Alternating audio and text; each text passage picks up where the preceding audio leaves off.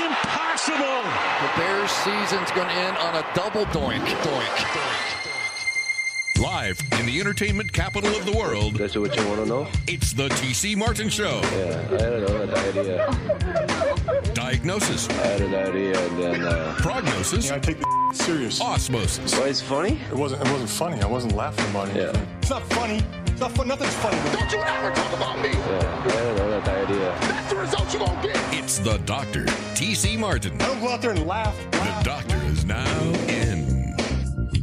And a very good Tuesday to you. Here we go. Kicking it off for you. NFL week number one on the horizon. Thursday night kickoff. Looking forward to that. Dallas Cowboys against the Super Bowl champion Tampa Bay Buccaneers. College football in full swing, and hope everyone had a wonderful Labor Day weekend. And if you like your college football, you got a full of it, didn't you? Uh huh. TC Martin, your boy Frank, your boy Numchuck on the other side of the glass. There's a lot of boys out there. How's it going, boy? Um, And my It's- boy it's- TC. Yeah. as my buddy Gary used to say back home, if you see a boy in the studio, slap him and send him back home to his mother. I've been a man for quite some time now. Thank you very much. So, yeah, Let's hear from the man, Ballpark Frank. I'm a man. I'm not the man. What's I'm going a on, man? I'm I'm doing okay. You know, it was a long weekend. Uh, You not your boy? saw, saw Okay. a lot of football. Saw a lot of tennis. Yeah. You know, was a little upset because, like I told you last week, it was a uh, off week for Australian rules football. So Oh, because the playoffs will be starting this coming week uh, weekend coming up. So, but that'll be exciting. Right. But um, yeah, you know, uh, saw a lot of different sports out there, and uh, it was all good. All right. Hopefully, everyone ate well during the course of, of, of the weekend too, because that's important. You know, Yeah, we got I- sports. We got to eat. Got to eat well. Yeah, that that didn't happen. All right. Uh, terrible Tuesday. Yes, we get to vent our frustrations in the sporting world.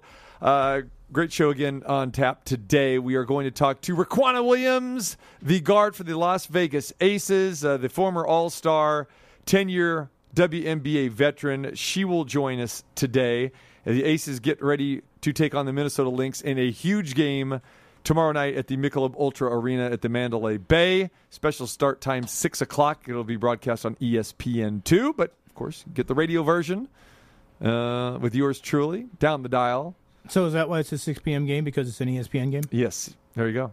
There That makes sense. There you go. And it's a big game with playoff implications. The Aces taking on the Minnesota Lynx, who have won five in a row, have defeated the Aces twice already this year. Aces need to win this one too because Yes, they they, dropped that game against Chicago. Yes, they did. So, uh, yes. So we'll talk to Riquna Williams and get her thoughts on the stretch run. Four games left, and you can get tickets because it's open now. So individual game tickets. So go see the Aces tomorrow night against the Minnesota Lynx. One more regular season home game after that, and then the playoffs will be here. And uh, Matthew Holt will join us as well today. We'll talk to Matt regarding week one, the NFL. We start taking a peek ahead. And of course, Friday we'll be at the Cosmopolitan in Las Vegas. Our best bet segment gets back cracking again. And I will also talk to Matt about the college football week one now that we're past week zero. So that's good. So Which never uh, made any sense to me in the first place, week zero. But uh, wonder if there's any Cougar fans still in town here.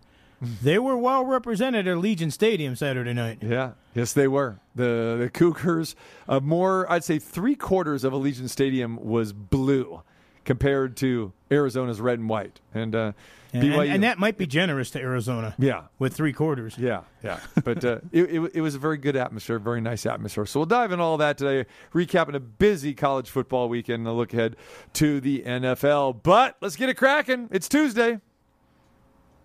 It's Terrible Tuesday. That's terrible. Things gone wrong in the sporting world. That's a terrible idea. I want to know what the hell he's smoking. Something stinks in here. That's terrible. it's Terrible Tuesday. Things gone wrong in the sporting world. Well, I know it's my favorite time of the year, my friend's uh, favorite time of the year, the U.S. Open. You know, I used to really like the U.S. Open. I used to love tennis, and I still enjoy it. Don't get me wrong, but it's this story that I'm about ready to talk about that has driven me away from tennis. We're in the quarterfinals of the U.S. Open, and there are no Americans left in the field. No men, no women. And how rare is this, you might want to say? It's very rare. The first time in the Open era. And what is the Open era, you might ask? 140 years, Frank. 140 years. There is no American in the quarterfinals. We're not talking about finals. We're not talking about winning a U.S. Open, but our heritage, our granddaddy of them all, not the Rose Bowl, but the U.S. Open, and there are no Americans left, and we've just reached the quarterfinal round. Please explain this to me. Well, it's really quite simple to explain. The Americans haven't got it done. Serena and Venus are getting a little bit older. Uh, Sofia Kenin couldn't be in the tournament this year due to COVID issues. Uh, the men's haven't been that deep in a while. Opelka's coming on. He's a good young player. Tiafoe was, made a nice run, but uh, then he finally ran into a buzzsaw and he got eliminated. So, yeah, I mean, it's not that surprising to me, but I I don't even see that issue. I mean, I hear people talking about that kind of stuff. I honestly couldn't care less. Okay. I want to see the best players in the world. When you watch the World Cup in soccer, if the USA isn't there, you don't quit watching. You watch Germany. You watch all the other teams out there. Who if the best are still playing, that's what it ought to be about. That is a great take from a uh, from a person who loves tennis, which is great. But we're talking about the average sports fan, and you're old enough where you can remember that tennis was right up there with baseball, football, basketball. Even more so than hockey, horse racing back in the day. We talk about that, how that was prevalent because it had the coverage with ABC, Wide World of Sports, CBS, and all that other kind of stuff. And that's gone by the wayside. But with tennis, with the Grand Slam, with those four tournaments, with all this prestige, and we talk about how players in other countries have gotten better. Yes, I'm not saying this is a surprise. What I'm saying is this is a disappointment and it's disturbing. And this is the exact reason that I can point to why ratings have fallen off with tennis over the last decade, that Americans are not uh, attached to this sport because when you don't have Americans uh, in there and you don't have those type of local storylines, regional storylines, and now national storylines, you lose your audience. And it's so easy to dive off into other things. And this isn't a rip on tennis. Like I said, I love tennis, but it's a rip on I, don't know. It, it's it's a rip on why we're not developing our younger players. Maybe it's like little league baseball. We're seeing in Major League Baseball where we're seeing, you know, a smaller portion of American players every year. It's still it's still large, but every year it dwindles. Little league numbers dwindle. And, and we're seeing this with youth tennis and everything else. And I'm saying that this is why this sport is difficult to watch for the casual sports fan. Tennis fans, of course. Soccer fans, they're going to continue to, watch that, even though USA is not very good. You're going to find it. But if the USA was good on the men's side in soccer, they'd be watching.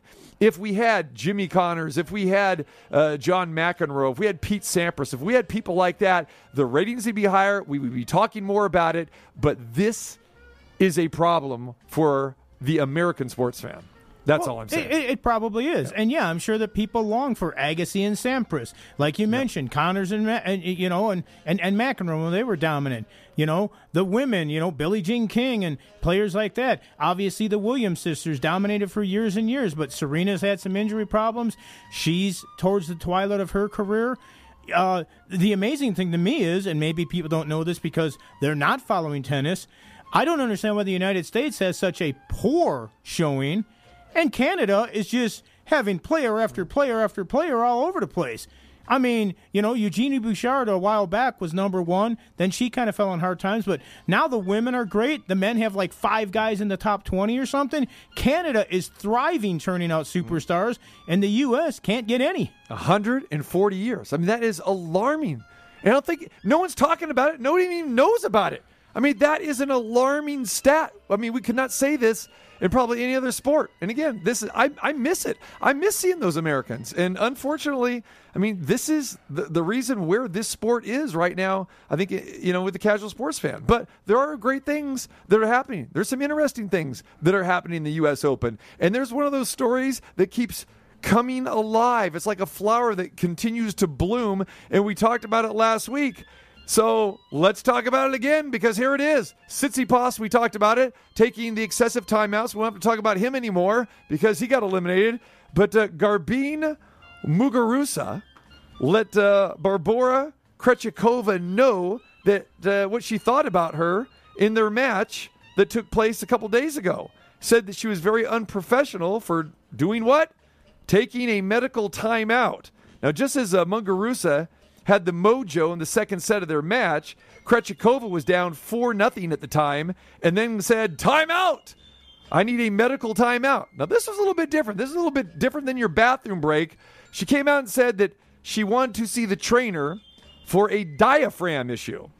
Now, I don't know if this is legitimate or not, but after Krejcikova won, uh, after the, the match rejoined, uh, she won seven straight points. She went up 6 5 after she got her elongated timeout. And then she also angered Muguruza by taking more time in between points down in the, around the fi- uh, during the course of the final set as she was walking slowly over to her towel over and over. So finally, Krejcikova won the match. When the match was over, they went to shake hands like they traditionally do.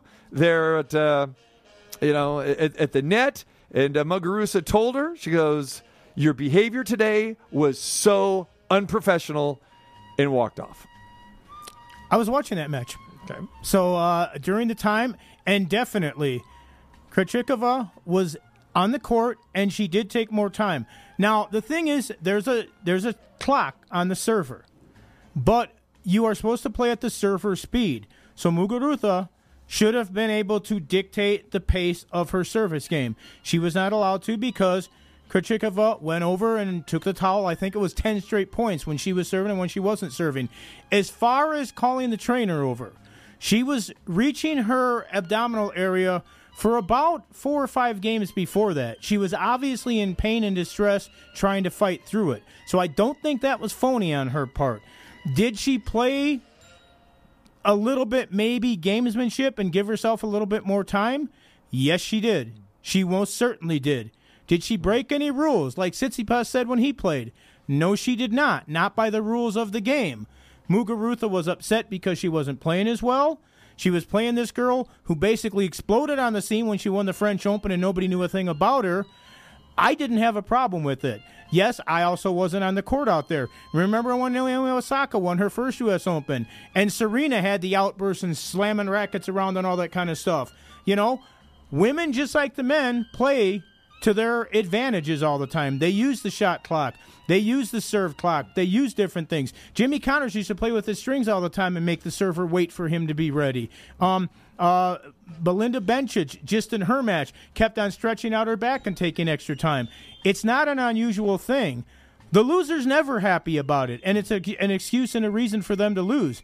She didn't break any rules because if she would have, she would have been deducted a point and got warnings for it. Well, that's the thing. There are no rules, and we talked about last week that this is why. I, and we're seeing more of it now because again we always talk about copycat leagues and copycat everybody wants to do this because we're seeing more of this than we ever have because there are no rules you're right there's nothing wrong with it but it's infuriating to these players it's infuriating to fans again for now these long breaks in the middle matches which we've never had before at this length and now with all the other coverage that we're seeing especially in probably the most prestigious uh, you know, tournament there is, at least here in the United States, you know, one of the Grand Slams in the U.S. Open, this is coming to light here. And it's just funny how the, after that break, if she was in this much pain, which she possibly could be, and, I, and I'll get to that here in a minute, but how she turned it on immediately, winning those next seven points, and went on to to to to win handily where before if she was in that much pain and just this little bit of a rest there made her either get her second wind or but she didn't it didn't make her miraculously better but she sure played like it So that was a little bit strange. Well, yes, but again, if you watch the match, she hmm. played like it because she started hitting out. She started going for winners that she wouldn't have earlier. She was basically saying, I either got to hit a winner because I can't last that long in the points. And by doing that, playing with that desperation, she took control of the match and she hit the winners. She wasn't knocking them out. She was hitting the lines. She played excellent tennis. And if you question whether or not she was actually hurt or not, she had to be helped off the court, almost carried off the court after the match. Now, the announcers were wondering, was that because of what Garbine Muguruza said to her? And I don't think that was it. She was obviously in pain. They immediately took her into the first training room when they got back inside the facility and immediately started working on her. She was definitely in distress and pain. Now, I also know pain tends to hurt more when you're losing a little bit. But she was going for winners where she wouldn't have before, saying, That's the only chance I have. And it threw Muguruza's game off because she wasn't expecting those shots at that time. Yeah, and and she must have been in pain because, like I said, after the match, she stayed there in, in her chair, and it looked like you know she definitely you know was in pain. So don't don't question whether it, it, the she was in pain or not. She couldn't walk off the court just- on her yeah. own. She left Yeah. her rackets and everything else behind. They literally almost carried her off the court. I think that was the first time that we've we've seen a uh, timeout for a diaphragm. I don't even know how to follow that. okay, well, I'm, I'm going to completely change it around a little bit here and go in a different direction. Um, remember Kyle Farnsworth? Yeah, Cubs pitcher. Yeah, yeah. He used to throw the ball very hard, but a lot of times very straight. So he would get rocked when his ball didn't have any He was like movement 94, 95, right down the middle. Yeah. Well, he's getting some uh, people on the social media world not happy with him right now because he recently ripped a player saying that he couldn't believe that he was taking off a game because he was basically a little bit uncomfortable or he hit a foul ball and it hit his foot. He didn't name the player by name, but everybody knows that he was talking about Trey Mancini, the outfielder for the Baltimore. Baltimore Orioles. Trey Mancini beat stage 3 cancer. He's played 128 games this year. And so for Farnsworth to be calling him out, former major leaguers, current major leaguers, and fans all over the place are saying, you know what? Your moment in the game is over. Just shut the hell up. How dare you take a guy on who sat out all last year because he was fighting cancer and chemo and everything else? Who the hell are you to call out Trey Mancini? Farnsworth now backing up and saying, whoa, whoa, whoa, I didn't say a name. I didn't say a team. I just said he used the exact same quote about the player that the Baltimore press release had with Mancini missing that game. He was talking about Mancini. Everybody knows he was. Now he's trying to backtrack. You know what? If you're going to make an ass out of yourself, at least go all the way and own up to it. Backing off it now? Hmm. Who looks like the weak one in this situation? Yeah, if you're going to call somebody out and you're going to insinuate and play a guessing game, it's not hard to figure that out. So if you're good, first of all, if you're you shouldn't even go there with that. If you're Kyle- Kyle Farnsworth, if you're going to go there, then at least just go all the way. You know, like you said, shouldn't even gone there.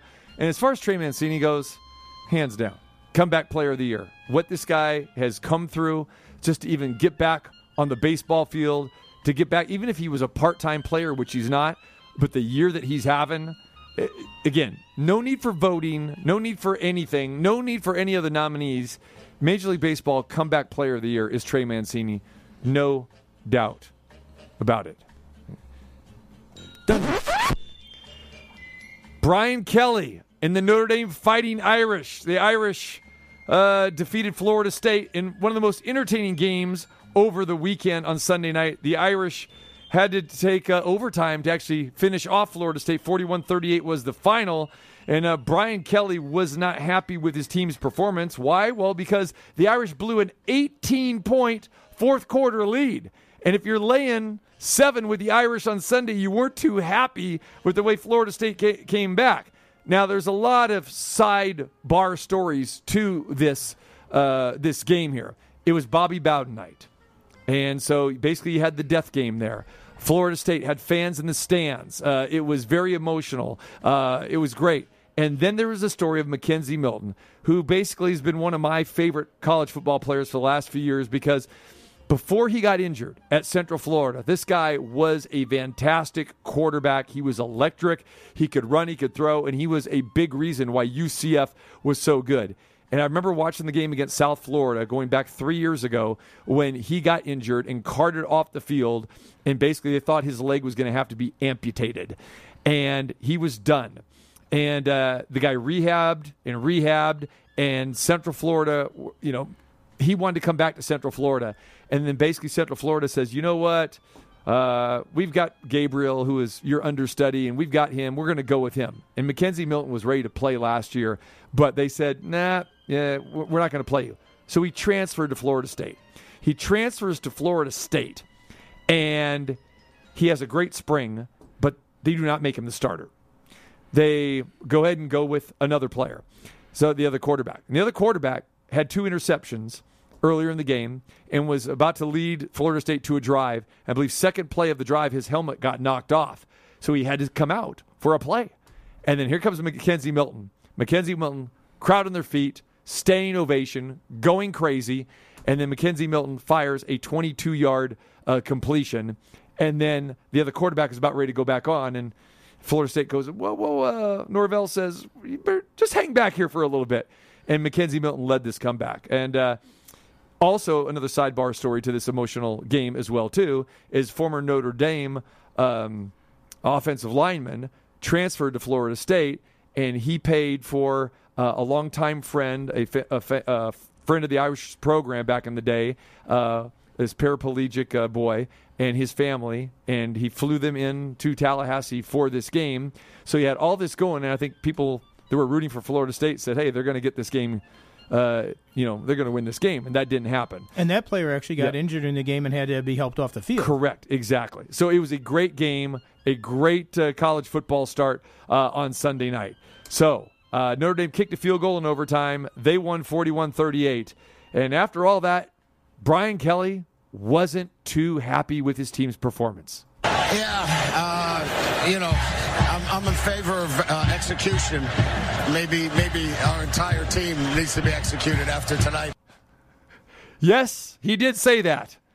Our team should be executed tonight. Wow.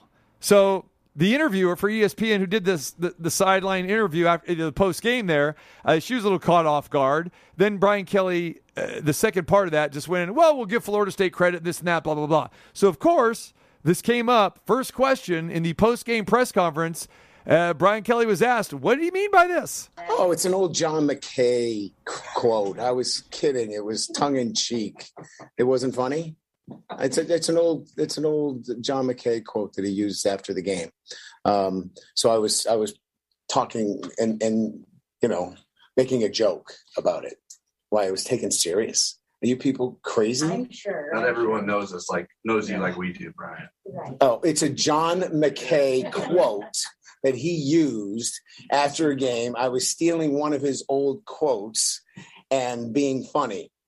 I guess nobody likes to be funny anymore. So, yeah, if you want to, you know, take me to town on that, please do. And a lot of people have been taking him to town. So when you hear that, what do you think?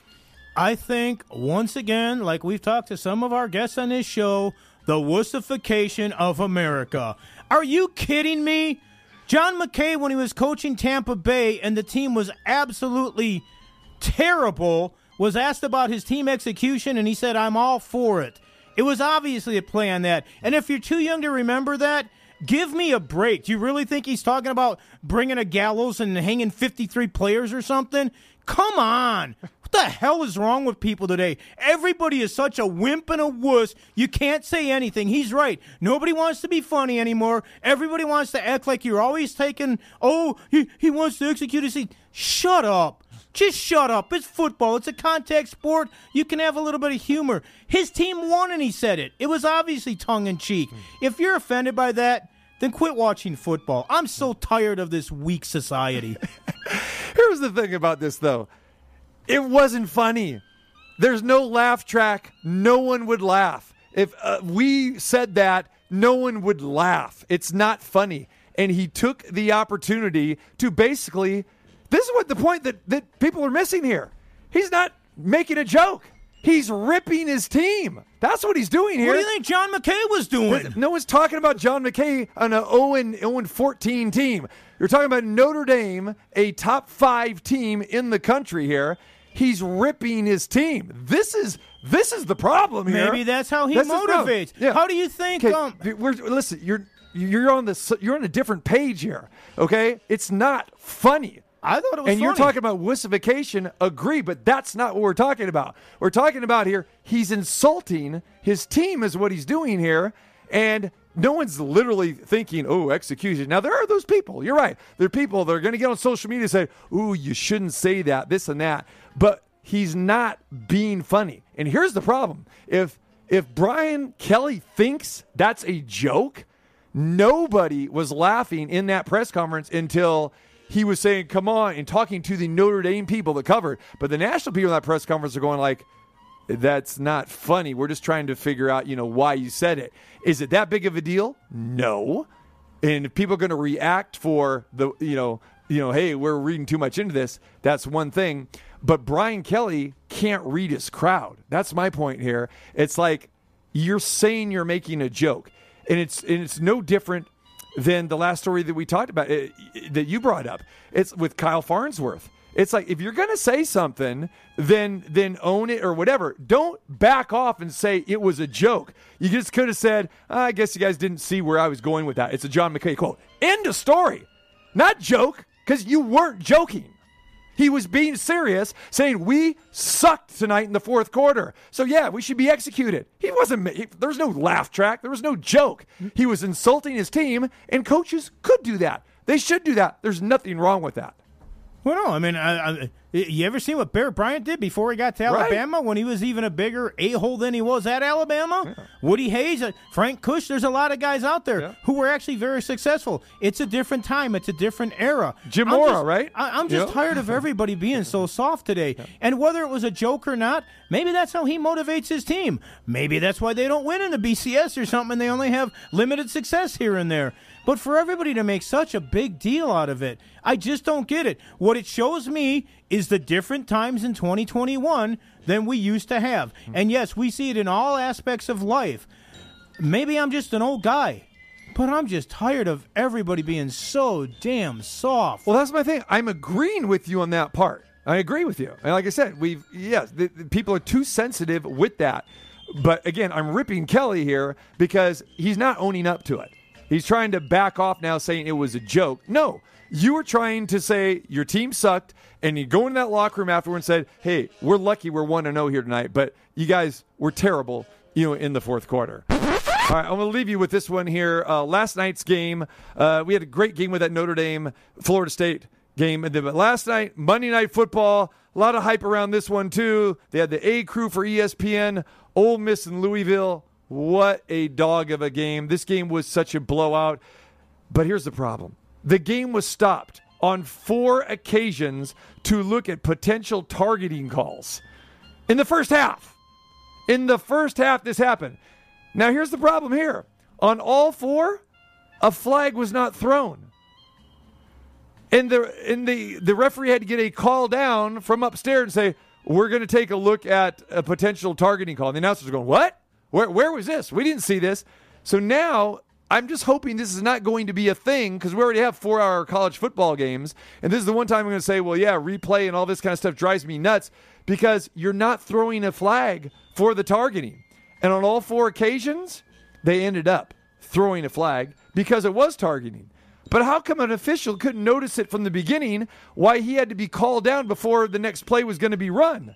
So, uh, yes, is this a thing to come? We understand that in the NFL and in college football, there's a point of emphasis with officials, certain things they want to take a look at. And, and I'm all for that. But man, this was ridiculous last night. Well, no, it isn't. And I thought the whole premise of the thing was if in doubt, throw the flag and then they can review mm-hmm. it and then they can call it not targeting it if it is. They never saw it, though. But- That's the problem. They never even saw it. So what are they looking at? Yeah. If it's happening to the guy where the ball's at, which is what targeting is, it's, it's someplace around on there one for play, the most part. on one play, it was on a kickoff on a block. okay. You know- and that's why I said Yeah. for the most part, it's usually where the ball is. And the first three were. So if you don't see it there, then what are you looking at? And and even at that, and I understand safety of the players and all this and that. And I'm not saying go back to the old days of clotheslines and different things that you know that were done way back in the day, or Fred the Hammer Williamson jumping down and giving somebody a forearm shiver like he's coming off the top rope. But for this kind of stuff now, it's like when they slow it down to super slow mo, it always looks terrible. I mean, it, it looks like targeting all the time. And the receiver, or running back, or whoever, when they duck into it and that, uh, how how come an offensive player never gets a targeting when they're putting their head down to try to initiate the Oh, yeah, contract or yeah. something? And- it's just and that happened last night the, too. but, the, yeah. the rule doesn't make any sense, and there's no consistency. And officials and everybody else, I thought I used to know what football was. These last few years with replaying that, I don't even know what the hell I'm watching anymore half the time. Well, I didn't know what I was watching last night either. And when I give you this final stat about uh, what transpired in this game last night in the first half, this game was so bad. I don't know if it was football or not. What I was watching, at the end of the first half, Louisville had zero. Yep, they had no points. And quarterback Malik Cunningham, at that point in time, was the leading passer, rusher, and receiver for Louisville in the first half. Yes, he pitched the ball out and caught a pass himself. Yes. How that's how bad they were. Where your quarterback was your leading receiver as well. So about the only thing he didn't lead in was targeting. That's true. All right, some terrible Tuesday takes from us. If you got it, you can always hit us on Twitter at TCMartin21 at VGK Frank. Aces basketball. We talk about that with Riquna Williams next. You're listening to some bullshit on the TC Martin Show.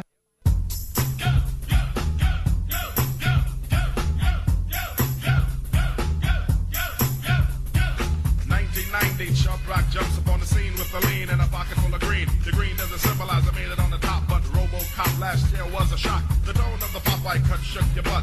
Kids are screaming, the media says what? Kind of music is this for you to dance to? The man with the plan and the band demands you. Leave the smack and the crack for the whack, for the ball and the knock, keep a smile like that. You know, this song should have made our list. I mean, Chubb Rock, it's one of the best. I mean, your boy Numchuck, he's jamming back there.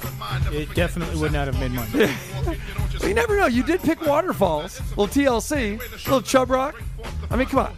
I can see you in the in the club in Chicago or back in Vegas. Come on. No. Bob in the head. Yeah. Come on, man. No. Come on. Let's go. No, Yeah. not happening. This is a great song to play at a game. Wouldn't too. happened when it was popular. Sure as hell wouldn't happen now. Oh, come on, man. See, you, get, you need to open up, man. You need to open up a little bit. I played Waterfalls. I did open up. That's too mellow, man. All right. Uh, yeah, and, we got a lot of uh, positive response again yesterday since we were off yesterday. The uh, TC Martin Show best of yesterday was a replay of our Song Fest yesterday. So great stuff there, and uh, that was pretty pretty cool to to listen to that going on. There you go. So the Martin it. Music Marathon. Yeah, that's what exactly what it was. The Las Vegas Aces back in action tomorrow night as they take on the Minnesota Lynx. And four games remaining in the regular season, two games at home, and Aces got to get the win tomorrow night. And joining us now is the guard, the sharpshooting guard, one of the best three point shooters in the WNBA, the 10 year vet. And she's in her first season with the Aces, former All Star Riquna Bebe Williams. What's up, Bay? I'm doing well, TC. How are you? I'm good. We appreciate you uh, taking some time and joining us after that uh, that hard practice today. You know. Ah, no problem. Thanks for having me. Hey, so let's talk about the last couple games. Uh, girl, you've been on fire. 21 points Thursday night in the victory against the Chicago Sky in front of the home crowd. And then Sunday, you had 14 points. Uh, your scoring really has picked up. Are, is it because you're looking more for your shot, or is it just because, you know, the injuries are happening, you're getting more minutes, and Bill is saying, hey, Bay, fire it up? Great. Um, Bill asked me to uh, kind of change my mindset again. I know at the beginning of the season, we uh, in the preseason we lost Angel, um, and then I, was uh, inserted into the starting lineup, and then he asked me to be that lockdown defender. Um, but along the stretch since uh, after the Olympic break, he asked me to be more of a scorer as well as being a lockdown defender. So being able to do it on both ends of the floor, um, I just stepped up to the plate, accepted the challenge, um, especially being a vet. Um, I know the ins and outs, and having cheat sheets and uh, Sugar and Tanisha, it makes my job pretty easy.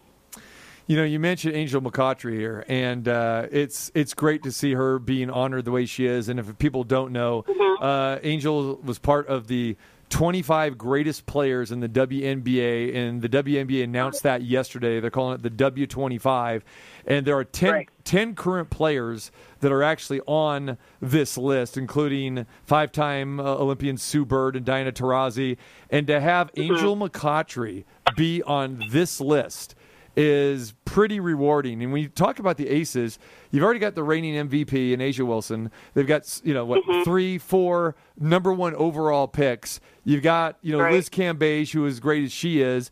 You and Chelsea Gray come over. Uh, it's just it, it's amazing how this roster is has been constructed. And we talk about it all the time. But I think you know yesterday with this announcement just really shed light on. Wait a minute. The Las Vegas Aces have one of the 25 best players in the Right. history of this league of the 25 years. And as you know, she has never stepped foot on the court at the Mandalay Bay, unfortunately, because of the Okay. treacherous injuries that, that she's had. Correct. Yeah. So talk a little bit about that, you know, relationship with Angel McCoughtry, and even though she hasn't been on the floor with you guys, that she's always there to basically be at practice. She's there at games, and she's there really as a mentor to a lot of the young players. Absolutely. Um, it's like having a, a, a player coach, really. Um, Angel, en- her energy, like uh, when you come off the floor during games, she talk to you, give you pointers. And honestly, during the entire game, you could hear Angel saying something every possession. So to have that and knowing she's not uh, able to suit up, it only makes me wonder what it would have been like had she been able to suit up. I think we definitely uh, would have been in a diff- different predicament, but just having her around consistently is a blessing, honestly. You mentioned the fact of what she does on the court during the games and that. How about in practices and even on the road and that? Just um, what have you picked up from her as far as being a professional and knowing what to expect from the team and the game itself and everything, and and getting ready for the grind of the long season and that, and now getting ready for this playoff stretch, getting ready for all the games that really count in the second season. Uh, pretty much just trying to be a reflecting image of her. Um, like her leadership, everything she brings to the floor. Um, it makes it, it makes your job easy. Even though our record hasn't really reflect on having her on the floor, um, just having her around has been enough for us.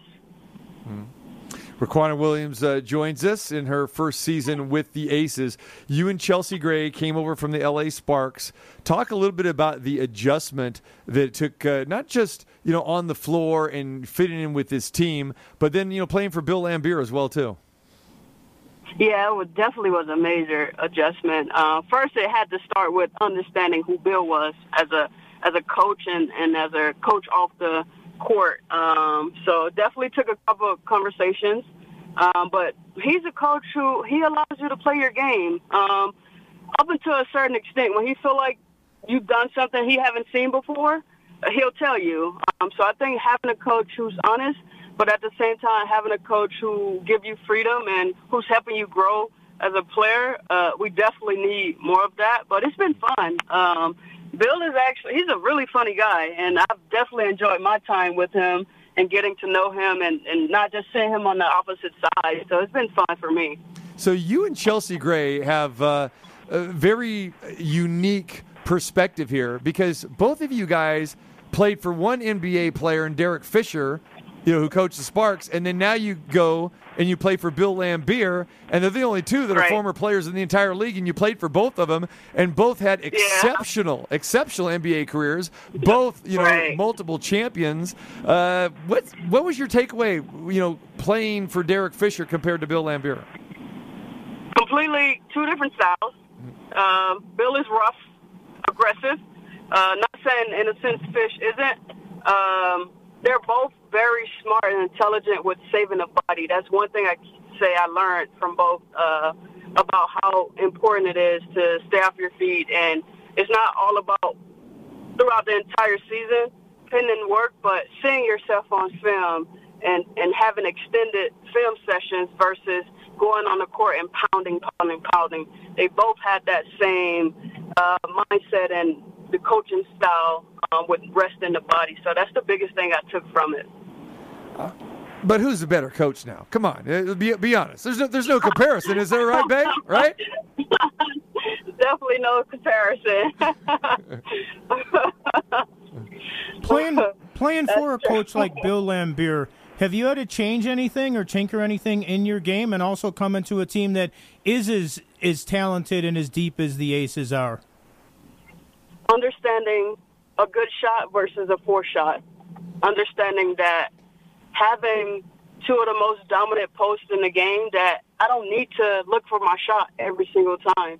Like we have dominant posts in A'ja and Liz and, and Dearica that people seem to forget about, even though she's been playing a lot of the three. She's a four as well. Um, so adjusting my game around them, uh, which I say has made it very easy and, and fun for me, having having such dominant posts uh, on the team. You know, I want you just touched on something there.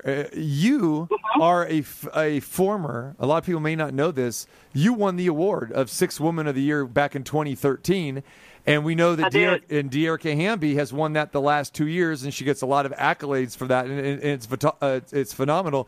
Uh, go back to when you were doing that, and to get that award, and to be that you know to be recognized for someone I'm sure that you know would love to start. And you even mentioned in the beginning of this that more than likely you were going to be coming off the bench this year if Angel McCoughtry was was healthy, if she didn't get injured. But but talk about that role and how tough it is, and then I want you to trans uh, transcend that over and talk about you know Dearica Hamby. Yeah, um, it's honestly a mindset, um, accepting that we know we have two sets of groups that could start, having the initial starters and then having players who come off the bench. Like D could be a starter on this team or any team in the WNBA, but having to switch your mindset of, okay, I know exactly when I'm coming in. I know exactly what's expected, so go do it. Like you're the first off the bench. It's, it's really nothing stopping you. You are the star of the second group, uh, which then also makes your job easy because we know where the ball going. We know what D is going to give us. Uh, and for me, coming off the bench, it was more so of I was nervous. I was scared. Um, I used to have to get a feel for the game. But now you could start me or bring me off the bench. Being a 10 year vet, uh, I'm just ready for whatever because at the end of the day, the goal is to win a championship. So whatever I need to do, I'm definitely going to do it. And I think Dee has, has done a great job of accepting that she is our sixth woman, um, as well as KP, and having to switch their mindsets. They've done such a, a wonderful job and stayed professional, whether they had to uh, give extended minutes or bite the bullet and take less minutes. So I think they've done a great job at being professionals. Have you ever been on a team like that where you feel, hey, you know what, I, I- probably deserve to start, or I think I'm better than that person that, that has that spot? Uh, and again, I know a lot of players go through this. It probably really depends on the team and how successful they are and the relationship that you have with the coach. But uh, just talk about your personal experience. Uh, absolutely. Um, but I'm, I'm always team first, me second. Um, whatever is the greater good of the team, um, I'm for it.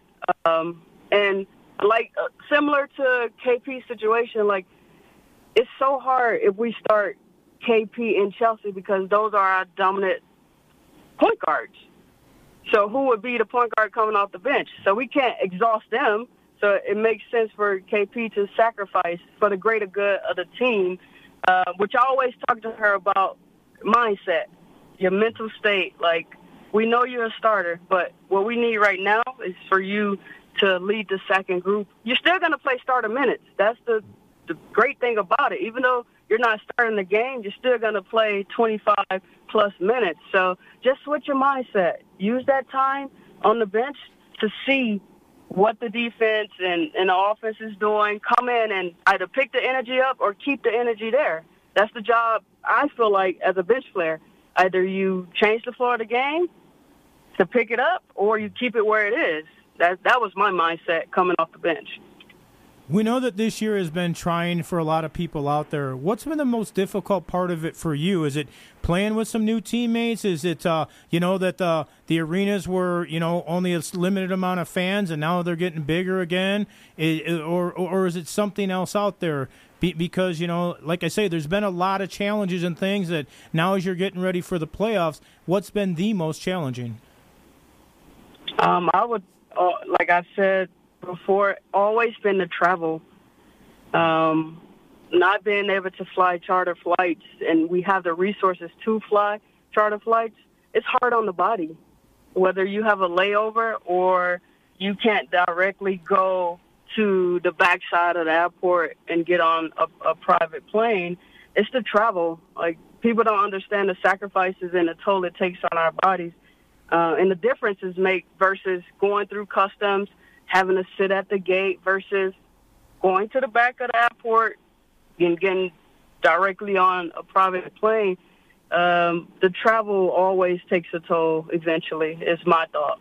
And it seems like, unfortunately, there's at least one or two of these cases or incidents uh, last couple seasons, and you guys went through that when you went back to Connecticut, the East Coast trip last time. I mean, just kind of take our listeners through what you actually had to endure because you guys are trying to, you know, go ahead of the, you know, the the storm, the hurricane that they were forecasting right. back there. So you guys left a day early, so it's another day on the road. Right. But wasn't there something like a five-hour layover, and then you, you, guys couldn't even eat? I mean, you guys got stuck at a yeah. Walmart late, at ten o'clock at night, right? I mean, just kind of detail for our Correct. listeners what you guys went through. Yeah, that was a little bit crazy. Um, having a game the night before, and then having to wake up super early in the morning to fly, and then having trouble in the airport with bags, and then being in Newark traffic, and then making it to Hartford, Connecticut, or whatever, and then everything is closed. And then you get to Walmart, and I'm me being from Florida, we know the first thing that happens is when we hear a storm is coming, you go rack up on, stack up on everything possible, whether it's drinks, whether it's the small necessity things. But the Walmart was completely empty. Uh, we went for water and things like that, but yeah, the only thing left was gallons of water, and it probably wasn't a brand that we're used to drinking. Um, it just been having to sit in a hotel and, and eat hotel food. It it was tough, and of course, it gives my opinion it gives Connecticut an advantage over us because we had to travel. We had to travel from Vegas to Connecticut and then take a five hour bus ride and then get in and don't have anything to eat. It it was tough, but they I know we're supposed to remain professional, but how can we remain professionals when we don't eat for 12 hours? Mm-hmm. It's tough. It's really hard top two seeds are so important. And right now, you guys are looking up at Connecticut. They're a game and a half ahead of you, and they own the tiebreaker as well too. And then now you've got mm-hmm. you know Seattle's fallen back a little bit in the number three, but here comes Minnesota, and you play them tomorrow night, and they've won five in a row. Right. How much mm-hmm. emphasis mm-hmm. uh, between you guys talking as well as Bill Laimbeer mentioning that hey, we need to get one of these top two seats? How important is that? For us, tomorrow is the biggest game of our season yet. Um, our focus is winning the game, uh, two by two. By two, you hear Bill say that a lot. Uh, one possession at a time. Um, so we know if we could uh, definitely come out with a win, we will hold uh, control of our own destiny. So we just got to keep doing everything we need to do. Uh, follow the game plan and trust Bill. Trust our assistant, uh, Bill assistants and everything and we'll be okay. Honestly, just do go back to playing Vegas basketball. What got us to the number two seed. When it comes to Minnesota, maybe some people aren't as familiar as, with them as they are with Connecticut or Seattle or somebody like that. What do, what do they possess that makes them a difficult team to beat, or do you not even think about them and you're just concentrating on playing aces basketball, like you said? And if you do that, you'll win the game. You have to respect all of their players that's on the floor. Um, that's the difference with them. They make everything hard. Every possession, whether they're on the defensive end or the offensive end, they put pressure on both ends. So we have to simplify everything for us. Um, not too much worry about what they're doing, but worry about what we can control with us and everything that we do uh, with Vegas basketball. All right, she is Riquna Williams. She mentioned she's from Florida. Your Miami Hurricanes Yeah. girl, they didn't look too good the other day. What's up with that? Hey, hey, hey, hey! Come on, Jiggy gave me enough about it. Just we're gonna redeem ourselves. Let me just say that we're gonna okay. redeem ourselves. All right. and then we'll talk about it. Okay, uh, so I'm going to switch it up then. I won't. I won't go in there. I'll switch it up to your, your favorite pro team, and I know that you're a Ravens fan, and we got a game. am. We got. Aren't you a Ravens fan? I heard you like Baltimore. No, true. Indeed, yes. Yeah. Absolutely, yes. So, there, so there's uh, there's this team who's coming to town here next Monday night. I'm sure you're aware of it. The uh, Ravens and the Raiders. Are are, are you going to be in attendance at that game? You going to be back here or what? Absolutely. I'm going to be in the stands. I'm going to be in the skybox, wherever they want to sit me. I already have a backup plan in case I'm cheering too loud in the box with the team. So a good friend of mine is Pernell McPhee. He's number 90. So if I'm kicked out the skybox, I'll just go on the sideline with him. So I'm prepared to get kicked out. So I know we're going to take it. Who's got a better jumper, you or Lamar Jackson? Huh. I I never really seen LJ shoot, honestly. Only seen him. Well, I saw him play against the kids, but that doesn't count. That doesn't count. so it's you. We'll have to have. We'll have to uh, play horse or something one day. No, my money's on you. I mean, we're we're putting our money on Bebe. There's no question about that. I still have to respect him as a professional. I have to respect him because I know he's super competitive. well, we do know that Lamar Jackson will turn down a shot. The- oh! wow! Wow! All right, we're gonna leave it at that. We're gonna leave it at that. Exactly. we're gonna leave it at that. Riquna Williams, Bebe, you, fantastic. Uh, the words that uh, of wisdom too that you were you were talking about to, today too. Uh, in that locker room, uh, about coming off the bench, uh, you are a team leader. You've been in this league for ten years. Uh, great stuff, and um, we enjoy watching you play. Uh, it's a pleasure, and we look forward to seeing you again tomorrow night and bringing home another W. And like you said, most important game every night that you guys hit the court now is the most important game of the year, right? Correct. Correct. All right, girl. All right, so we'll talk to you, and uh, hopefully we'll talk, we'll get a chance to talk to you before uh, the Raiders and the Ravens game. Maybe we'll have a little side wager on that. How's that? Let's do it. All right. Let's do it. All right, we we appreciate you, girl. We'll see you tomorrow. Thank you. Thanks for having me. You guys have a great day. All right, there she is, Riquna Williams, Bay, sharpshooter for the Aces. You know she's shooting 38% from beyond the arc. That's pretty incredible. It's, it's more than serviceable. Yeah, it's one of the best. uh, it's just how did Numchuck miss not getting the the the, the, the drum roll there when you hit that? Because what you said was perfect. I don't think anybody was really expecting it. Yeah. It popped in my head and I had to let it out. So What happened to your boy Numchuck? Your boy fell asleep at the wheel. good good thing TG Reeves, TJ Reeves wasn't the guest then because he would really be getting him giving him garbage over it. All right. Next hour, Frank. Take. Hey, this is your song. Why don't you, why don't you take us out of this first hour, man? Go ahead. Play your DJ from last Friday. I don't even hear the song playing. So. Pop it up, Chuck.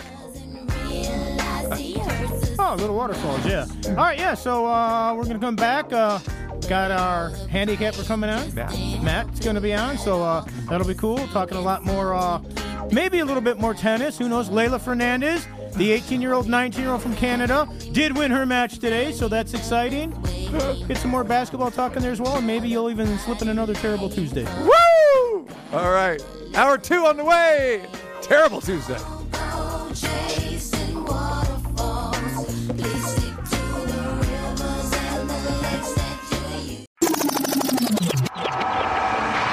Outlet pass to Here come the Aces on the run. De-energizer. Looks for Ty Young. Sprints to the hoop. Off the glass and good. Good, good, good. Live in the entertainment capital of the world. Oh, mercy. It's the TC Martin Show. And for the fourth quarter of game number four. It's time to get your daily prescription from the doctor. Hammy's gonna let one fly. Just a three. Just a three. The energizer with a three from half court. Oh my goodness. Are you kidding me? TC Martin. There was six seconds to go, and De-Energizer hit a wild, crazy, improbable three to give the Aces the lead. The doctor is now in. In. In. in. All right, appreciate Bay Bay, the sharpshooter for the Aces, joined us. 21 points in that last home victory for the Aces and 14 against Chicago on Sunday. Even though the Aces lost that game, they split those first, first two games with Chicago. They play them one more time back at the Wintrust Arena there in Chicago. No, no, you don't say that they play at the Michelob Ultra Arena at Milan, uh, Mandalay Bay Bay, do you? but but I could say that. You could. Maybe tomorrow I'll, I'll, I'll say that. Game tomorrow against Minnesota. Huge game. Tickets are available. It's opened up. Get your tickets. Very reasonable. Michelob Ultra Arena, Mandalay Bay. And the 6 Aces. p.m. game, not 7 or 7, 6 p.m. 6 p.m. So we'd love to see you out there. 6 p.m. because it's on ESPN 2 tomorrow night. And again, uh, if you join us for the radio side, we're going to be back on Fox Sports uh, Las Vegas, 98.9 FM, 1340 AM pregame at 5:30. And I implore you, even if you're going to watch the game on TV or you're driving to the arena, listen to the interview that I'm going to have with Angel McCoughtry tomorrow because I'm really looking forward to that. Uh, talking with her regarding being one of the top 25 players in the history of the WNBA, and Pretty that prestigious. it is very prestigious, and actually, 10 current players are on this list. Uh, and the WNBA announced it yesterday. Five time uh, Olympian Sue Bird, Diana Taurasi, we know what they're all about. Uh, three players who were three time MVPs uh, are also on this list. It's, uh, it's, it's pretty phenomenal. So you've got the other uh, active players. Uh, currently, right now, are Tina Charles, Elena Delle Donne. Both are playing for the Washington Mystics. Sylvia Fowles for Minnesota, who you really got to watch out for tomorrow night, plays for Minnesota. Brittney Griner from Phoenix. Uh, Nneka Ogwumike from the Los Angeles Sparks. Candace Parker, formerly with Sparks, who is now with the Chicago Sky. And, of course, Breanna Stewart, another uh, Olympian there for uh, Seattle. And the Las Vegas Aces' very own Angel McCoughtry. And fans probably are not really familiar with Angel Mc- McCoughtry because she was one of those players that played for the Atlanta Dream for her entire career, 11 seasons. And Atlanta had some pretty good teams, but the accolades that, that she has she's a five time NBA All Star, seven time uh, All Defensive Team, um, two times uh, WNBA scoring champ. Um, you know, led the the league uh, with uh, you know scored over 50 points in a game. Riquna Williams, our last guest, actually broke her record and scored 51, and then Liz Cambage broke Riquna Williams' record, and Liz has it now at 53. But uh, yeah, pretty impressive for Angel McCoughtry, and for people who've never really seen Angel McCoughtry because she was injured, ACL injury, when she was with Atlanta in a game towards the end of the season in Atlanta against the Aces. And then 2019, she's getting ready to play with the Aces.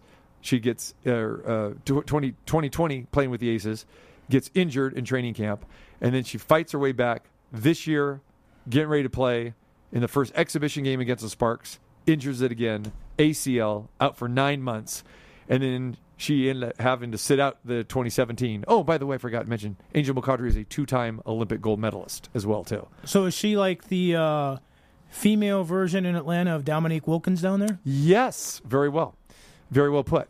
And uh, emotional moment for her and a lot of those fans. So remember when the Aces went to play Atlanta a week and a half ago? Uh, again, she she's out of her brace and all that sort of thing. And her rehabbing, she's only four months removed from the surgery, so she's supposed to be out another four to five months. And Bill Laimbeer said to her, "Goes, hey, he goes, how would you like to, uh, you know, get in the game tonight?" And she goes, what? he goes, don't worry. He goes, I'm going to find a spot maybe at the end of a quarter or end of the game or something like that and put you in the game. So this way, you know, you this this crowd wants to give back to you because you gave 11 years to this franchise. And sure enough, as it happened, Lambert, there was not a moment to get her back in the to get her in the game up until the the final moment. And there was like 10 seconds left and Lambert says, "Angel, you're in." And the look on her face was like, Are you kidding me? Ripped off her sweats, went on there, standing ovation, the crowd from Atlanta. And they positioned her to go in the far corner. And so they inbound the ball, and then they pass her the ball. And then everyone's yelling, Shoot, shoot, shoot. Laimbeer, I think, was, yell- was yelling louder than anybody else. Yeah. And so Angel tells the story that, well, I, I wasn't supposed to shoot. I'm not supposed to do anything. So she shot it. And she missed, but uh, she got in the game. and It was a pretty uh, emotional moment. But now, you know what she's saying? She goes, Dang, I missed that shot.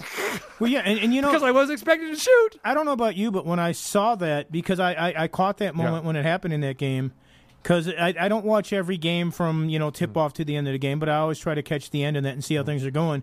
The first thing I thought of since you knew that they weren't going to guard her up in that.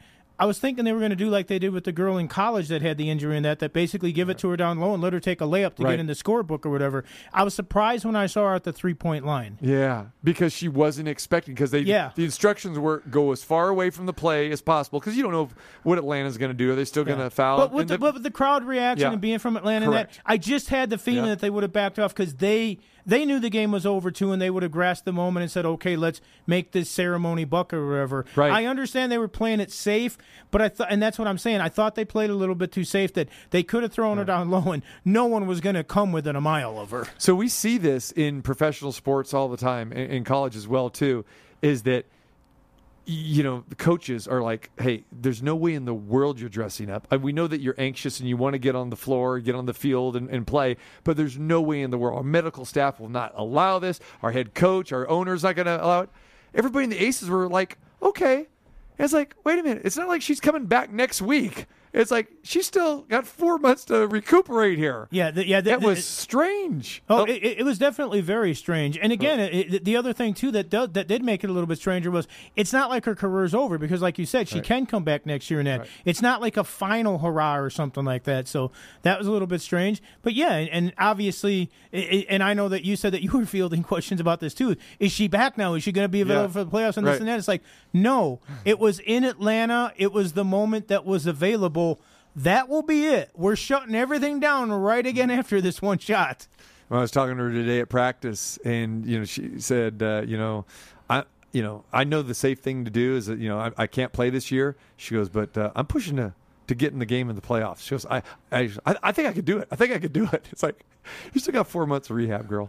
But Well, uh, and- and but again- she has made a remarkable recovery. It's uh, I, I've seen her shoot in there like going back a month or two ago, and I'm going, wow, that's crazy. Yeah, and, and again, we had a situation like that, like you mentioned in the Florida State game yesterday, when, when the young quarterback came McKenzie back Milton, on after missing, I think it was like thousand and seventeen days or Yep. thousand seventy six would have been, I think it was seventeen. Yeah, three I years. mean, yeah, almost three years, uh, certainly over two years. And and I'll tell you what, I don't know about you, but his dad was cheering. The other, his mom looked so nervous, especially when he ducked the ball down and run with it in that. Because and and again, you you figure a mother's going to be a little bit. But like you said, they thought they were going to have to amputate the leg, and then when they thought they could save the leg, there was a lot of talk he'd never walk again. Hmm. Football wasn't even on the horizon when he first got that injury. Right. now, in his world, it probably was, but not in the doctors and other people's. Right. All right, Ace is back in action uh, tomorrow night, uh, six o'clock tip off ESPN two, and looking forward to that. And again, uh, crunch time, big game tomorrow night. Matthew Holt joins us from U.S. Integrity as we ca- recap a busy college football weekend and a little look ahead too to NFL Week One. What's going on, my man? TC, how are we doing? Oh, we're doing great. As you know, man, just uh, busy, busy time here. This is a great time of year. You know, this is a time that you and I have always spent, you know, handicapping games. You'll be involved in our best bets uh, again uh, this year. Uh, you know, when that calendar clicks over to September, and we know, Matt, that college football has already kicked off and the NFL is ready for week one. It just gives a little bit of us, uh, not just us, but everybody, a little bit extra juice, huh? Don't you think? Yeah, absolutely. And look, the AGA, you know, recently put out numbers where just, you know, even though it was a big online betting year in 2020, still during COVID, they estimate that there'll be 75% more adults will bet on football this year than bet on football in any other year previous, including last year. These numbers continue to skyrocket as more and more states open. I was just in Washington State last week helping some of the tribes get ready for their launch of legalized sports betting in Washington State, which, oh, by the way, like Arizona, will correlate this Thursday. So this Thursday is the first night of NFL.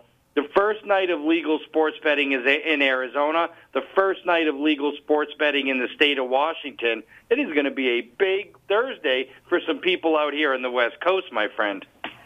when it comes to that too, and you're mentioning the different states opening up in that too, I would imagine, although it's been around a couple years, that the all the the different phone apps and everything in the in-game wagering, that's got to really make it go through the stratosphere as well.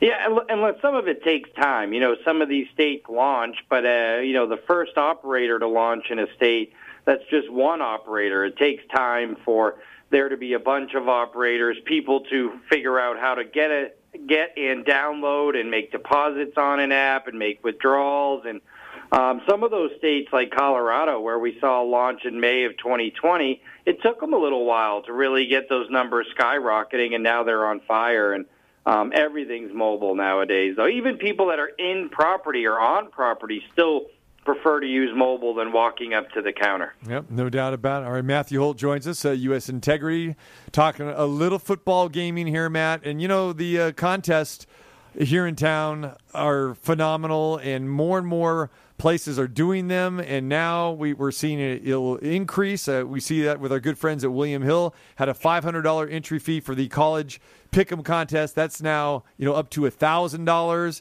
And again, they have themselves quite an overlay here of over eight hundred thousand dollars that uh, they could go in the hole here because they've guaranteed you know, over a million dollar payout here. Kind of explain that in layman's terms to our listeners here about exactly what that means. And you, people aren't used to sports books being on the hook, but that is the case with them and could be with Circa too.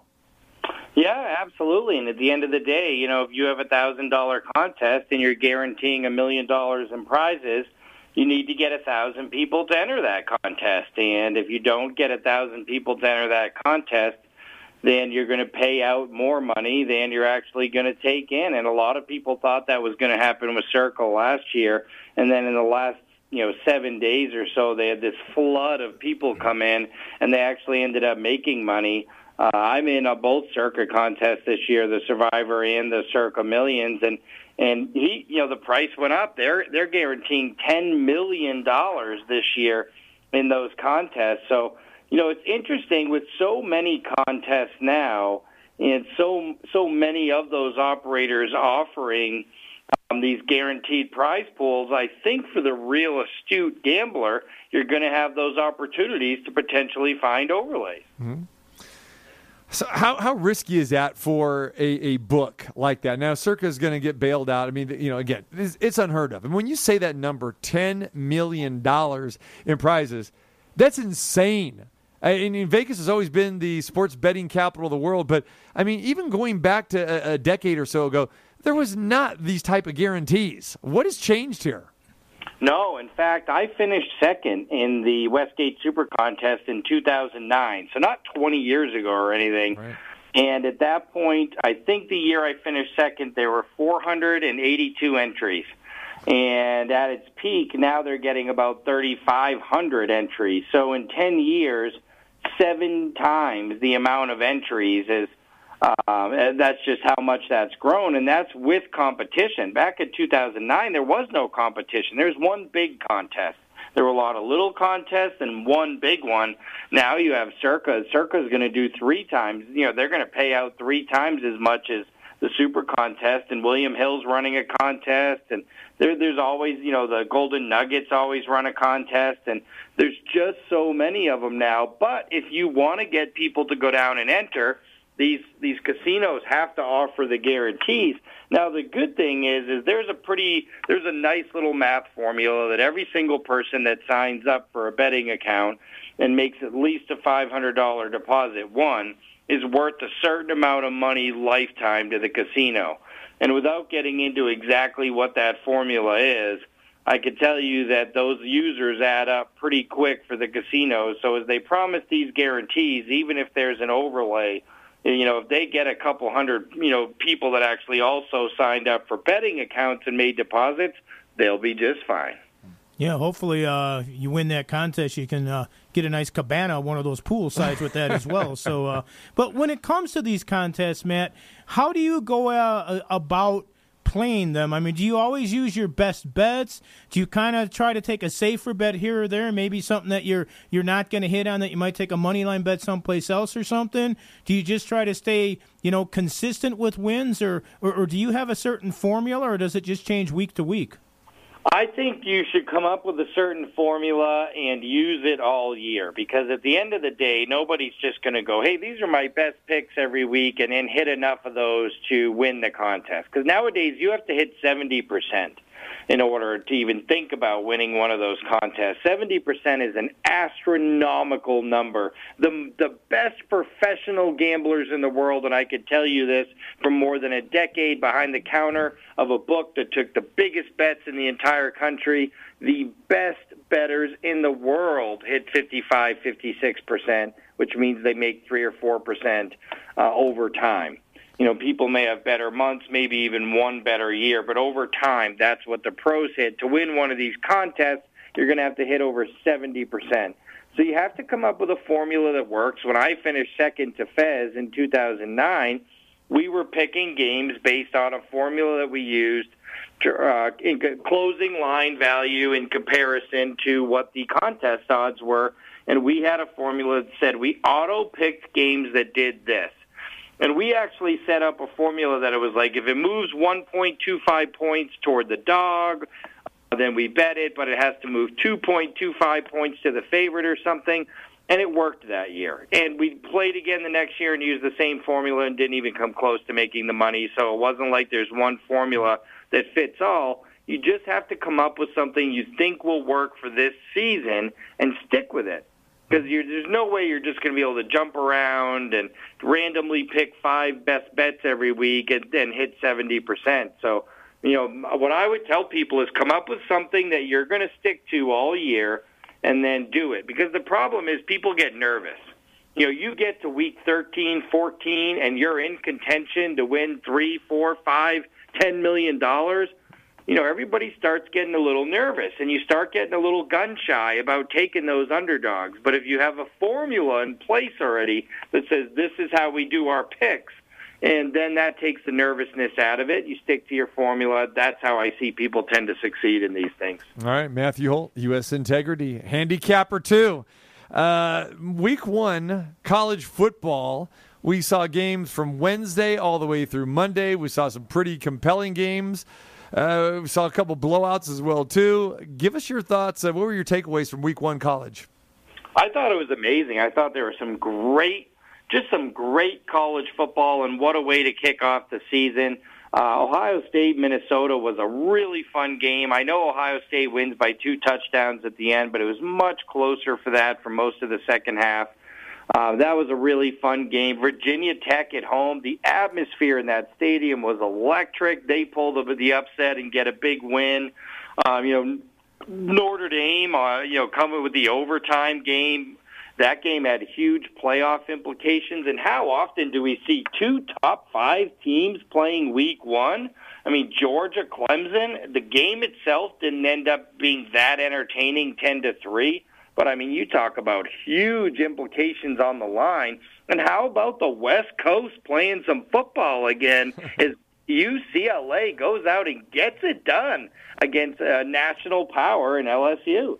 And when you look at that game specifically, you know, there's a lot of question marks going into that game. Was LSU, you know, Uh, was it a one-off last year? How bad that they played, and you got to remember how they got gashed in several games, and then against lesser opponents.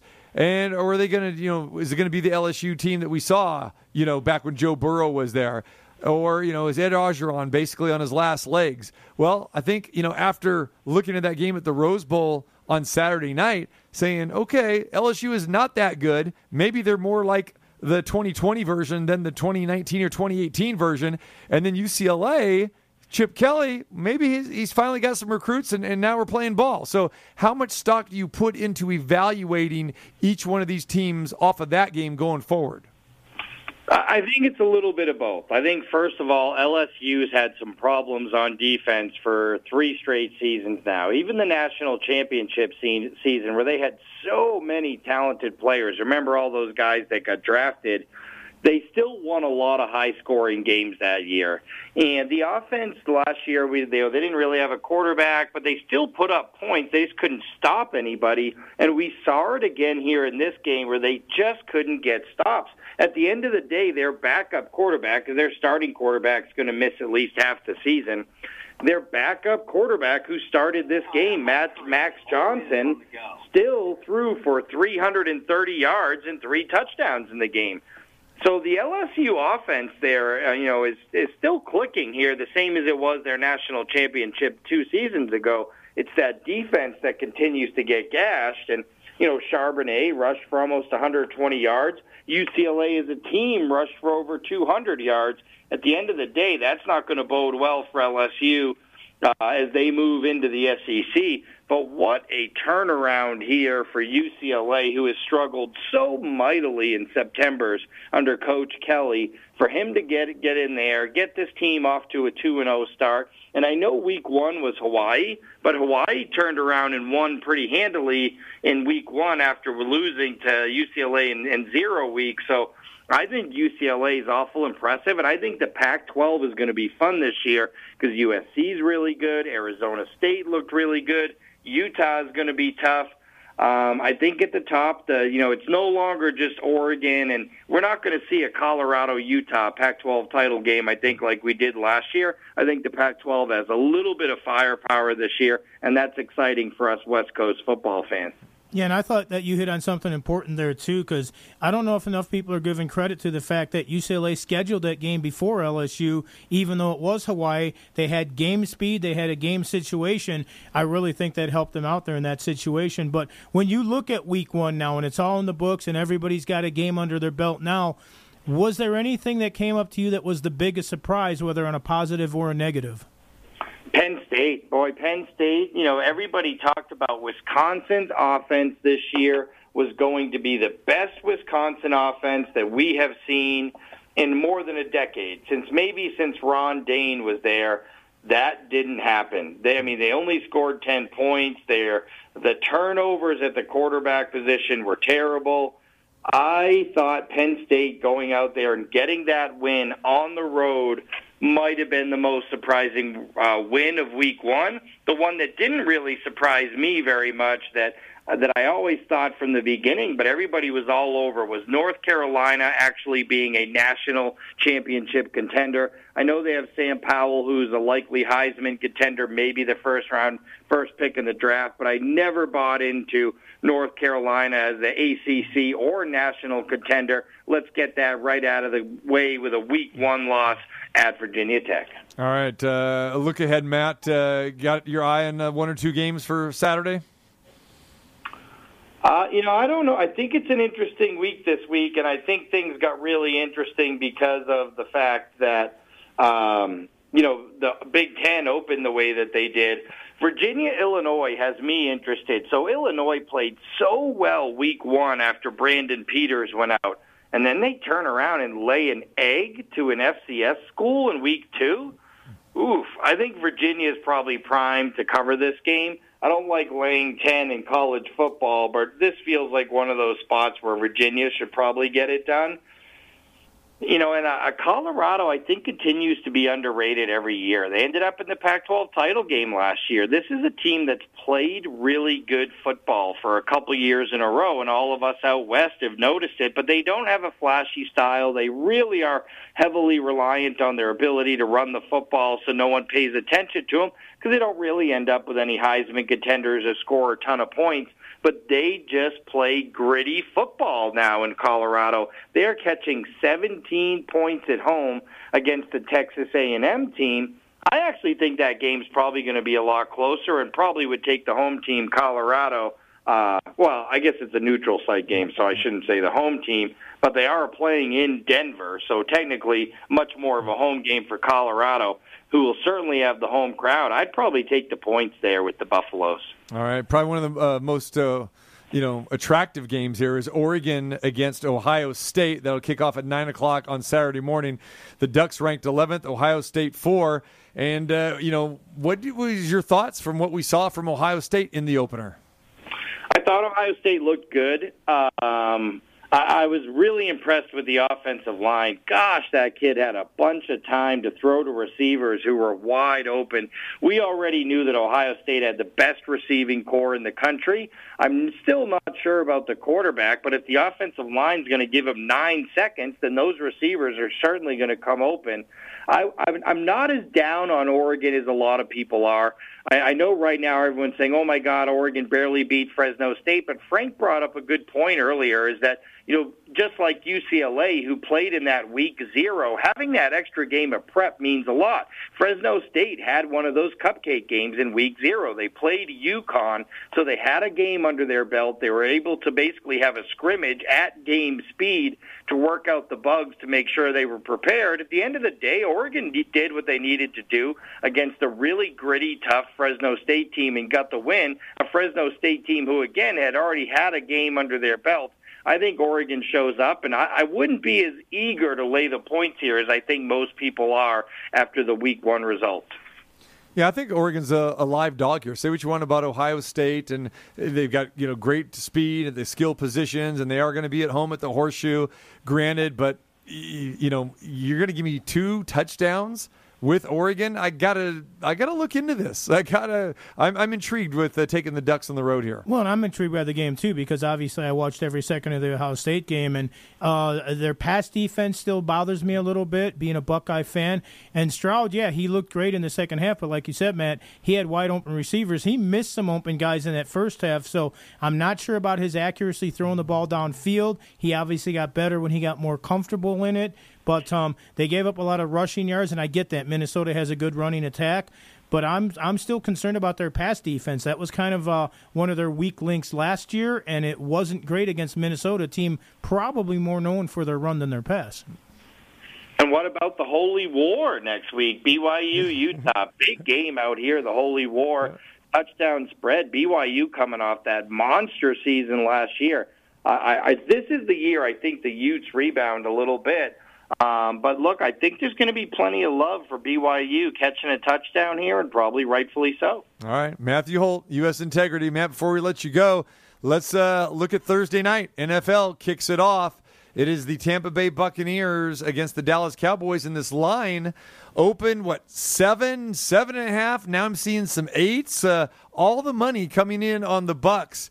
Is this because of Brady? Is it because of Dak Prescott not playing anything in the preseason? Still, people thinking that that he's injured here. I mean, uh, I, I don't know. I don't know if you want to lay, you know, you know, eight with Tampa Bay here. I would be really weary. Uh, look, Tom Brady in his career, if you were going to beat Tom Brady, the time to do it was always September. Look, Tampa Bay wasn't that great in September last year. Yeah. I would be really hesitant about laying eight eight points here. This isn't the same Dallas Cowboys team that we saw in the football field last year. They're going to have their quarterback back. Their defense can't possibly be as bad as last year. And anytime everybody's on one side, I'm nervous, and everybody's on the Bucks. Yeah, and uh, of course uh, we know that uh, they're not going to have a boat parade after this game for Tom Brady, but uh, it seems like, according to him anyhow, that he survived the COVID there. But when you think about that, and it is the season opener for them, isn't there always that letdown in the first game after winning a Super Bowl, or is that something that people talk about more than it actually exists? Not just that, not just the Super Bowl letdown, Frank, but you know, how many times over the last five years in New England did Tom Brady get off to a rough start in September and people say, well, Tom Brady is finally done, and then inevitably the Patriots would end up in the Super Bowl? Historically, he just doesn't play his best football in September. It takes him a little while to get into the groove, especially as he's gotten older. He didn't play that great of football in September with the Bucks last year there's plenty of history in recency here to tell us that Tom Brady doesn't play his best in September, and eight points is a ton for a game that probably figures to be a shootout. Uh, for me, it would be Dallas or pass. You know, I remember that game so well last year too, Matt, when the the Bucks opened at the the Saints, and there was so much hype regarding that game. And Brady threw those two interceptions. They got behind seventeen to seven, just like that. I mean, they were dominating in that first half of that game. They came back a little bit in the second half, but the tone was really set, and that's why they lost that game. I think it was what thirty four to twenty three last year. But that the, the- you're right. If you're going to get Tampa Bay, and especially now, you know, with the okay, you know, we had the Super Bowl, we you know we we we won this and that, and you you're getting everyone's best shot. So I'm not really sold on Dallas because I still think you know I'm not a Mike McCarthy fan, and uh, Dak Prescott hasn't seen the field. Ezekiel Elliott hasn't seen the field at all as well too. So uh, but I, I I see why that line is going in that direction because people are going against the Cowboys because they think that Dallas is still a little bit of a mess. And then now the Zack Martin news comes out, and Dallas is a totally different team with Zack Martin healthy. And then when he doesn't play, I mean, they're not very good. I mean, that's a big void for them on the line. So, uh, but I'm still, I think the Bucks win the game. But uh, I, I'm not. I'm with you, man. I'm, I'm I'm not willing to to lay it. But I sure in the heck don't want to bet Dak Prescott and Ezekiel Elliott and Mike McCarthy right now. Do I see a teaser in your future? Oh! You love the teasers. Yeah, I do love the teasers, but this this is a perfect teaser game. Tease Tampa Bay down. Yes. Can I get a witness? He's actually right here. So while I'm, I'm I'm certainly not an advocate for teasers normally because they're a net negative proposition, Right. there are what they call positive EV teasers or professional teasers where you go through two both key numbers three and seven. So teasing a small, you know, a plus one and a half underdog through three and through seven, or teasing an eight point, eight and a half point favorite down through seven and through three can be a positive EV situation. We're seeing a lot of teasers this week. Uh, Tampa Bay Buccaneers tied to the LA Rams. Yep, there you go. All right, my man. I appreciate the time as always. Uh, look forward to seeing you. And yes, you're going to be able to get Matt's picks on the uh, website with the best bets uh, as well this year. So start doing some homework, my man. Three college, three pro. We'll release those on Friday. All right, thanks, guys. Best of luck this week. Take care. There he is, Matthew Holt. And uh, again, uh, we always know Matt from the other side of, of the counter. Now he has his business with U.S. Integrity. He's very involved with all of these college football conferences. But uh, again, yeah, he was almost won it all, the million dollars in 2009 at the Westgate contest and finished second. And uh, brought home a pretty good chunk of change. So, you know, kudos to him. He's a very good handicapper, as we know. I find it interesting too that he said that uh, the teaser parlay that everybody's playing is Tampa Bay and the Rams, Mm-hmm. uh, two teams that we basically haven't seen their quarterbacks. Mm, You right. know, and the Rams we haven't seen at all. Right. In that case, I think the Rams, from a defense perspective, they have so much, and Matthew Stafford is such an upgrade over Jared Goff. Not seeing Matthew Stafford in the preseason for me is not that big a deal because I know he didn't get nicked up. I mean, this guy has been hurt. Because you you're know? not going to get golfed. Yeah, That, that's the real reason that you're looking at it. You're I'm not, going to get golfed again. That's right. Jeez, and you won't see me betting Detroit. I was going to say, year. you probably won't be betting too much on Detroit. No. Though you will be looking for their sound bites after their losses. You got that right. yeah. How is our good friend Dan Campbell doing, huh? There we go. Yeah, we haven't heard from Dan Campbell. We have to get a good soundbite from him this week. There we go. All right, uh, a lot more to hit on from the football side as well too, and uh, maybe even another terrible Tuesday take from college football too. I do exactly what I want to do. It's, the, Dr. T.C. Martin. You say I'm insane. I say thank you very much. The doctor is now in.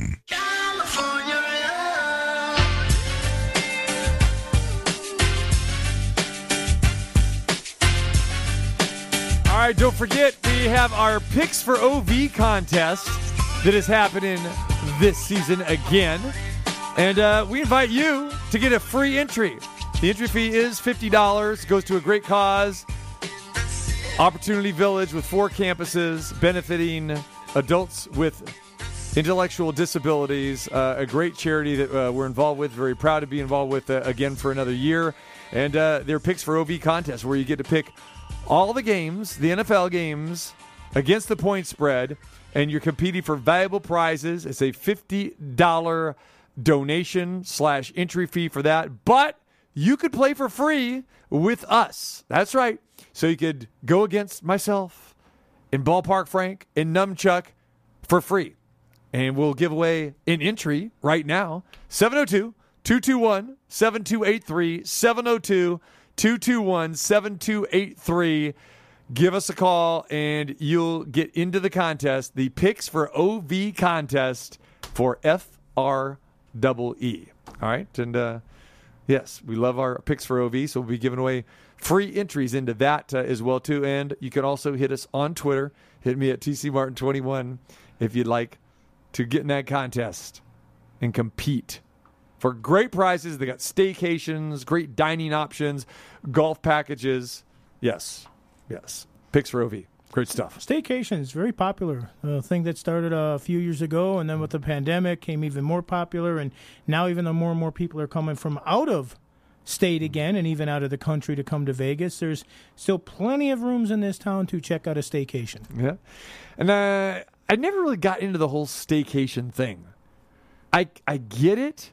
Think I did it one time, but I found myself wanting to go back home. Just uh, you know, I don't know. Just I'm in a hotel. I'm doing all this stuff. It's a great getaway. I mean, I guess if you got your day packed and you're going to a show at night, or you know, say you got a, a boxing event or a game or something, eh, okay, I, I get that. But just stay in a hotel for an entire weekend. Uh, I don't know. I, I need my TV. I need my remote. I need to have all of my my games in front of me because you know you're kind of limited on what you can get on a hotel TV.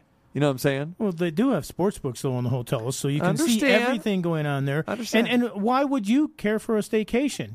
You go out to eat at the finest places in town every day, anyhow. So every day's a staycation for you. You just stay at home instead of in the room, but you're always out at one of the places. Here's my food picture from Blue Ribbon. Here's my food picture from Hanks. Here's my food picture from here. You're always out and about. You don't need a staycation. Some people do. Did I feel some hangriness there? There's no hangriness. Oh, I'm just uh, stating the facts. Okay. I'm being perfectly frank. And, and, and that's why I said what I said. I'm not really into the staycation. No, because you, you don't need it. Yeah, yeah. Because every day is a staycation for you, except for when you actually go on vacation to Sacktown, Mm. to Houston, wherever the Astros are playing. Do you know how bummed I was this weekend, man? The that you didn't go down to San Diego? Well, they were playing in San Diego. Double B was there at Pasadena, so I could have went to that game too. UCLA against uh, LSU. You guys could have hooked up at Del Mar and Yes, the Padres. games. exactly. And I could have went to my favorite Mexican restaurant in Coronado, right there in San Diego, Miguel's. I mean, this whole weekend would have been beautiful, but I couldn't get away. Couldn't get away. As Earth, Wind, and Fire said, "Get away." Why does my heart bleed for you? That would have been the weekend to do it.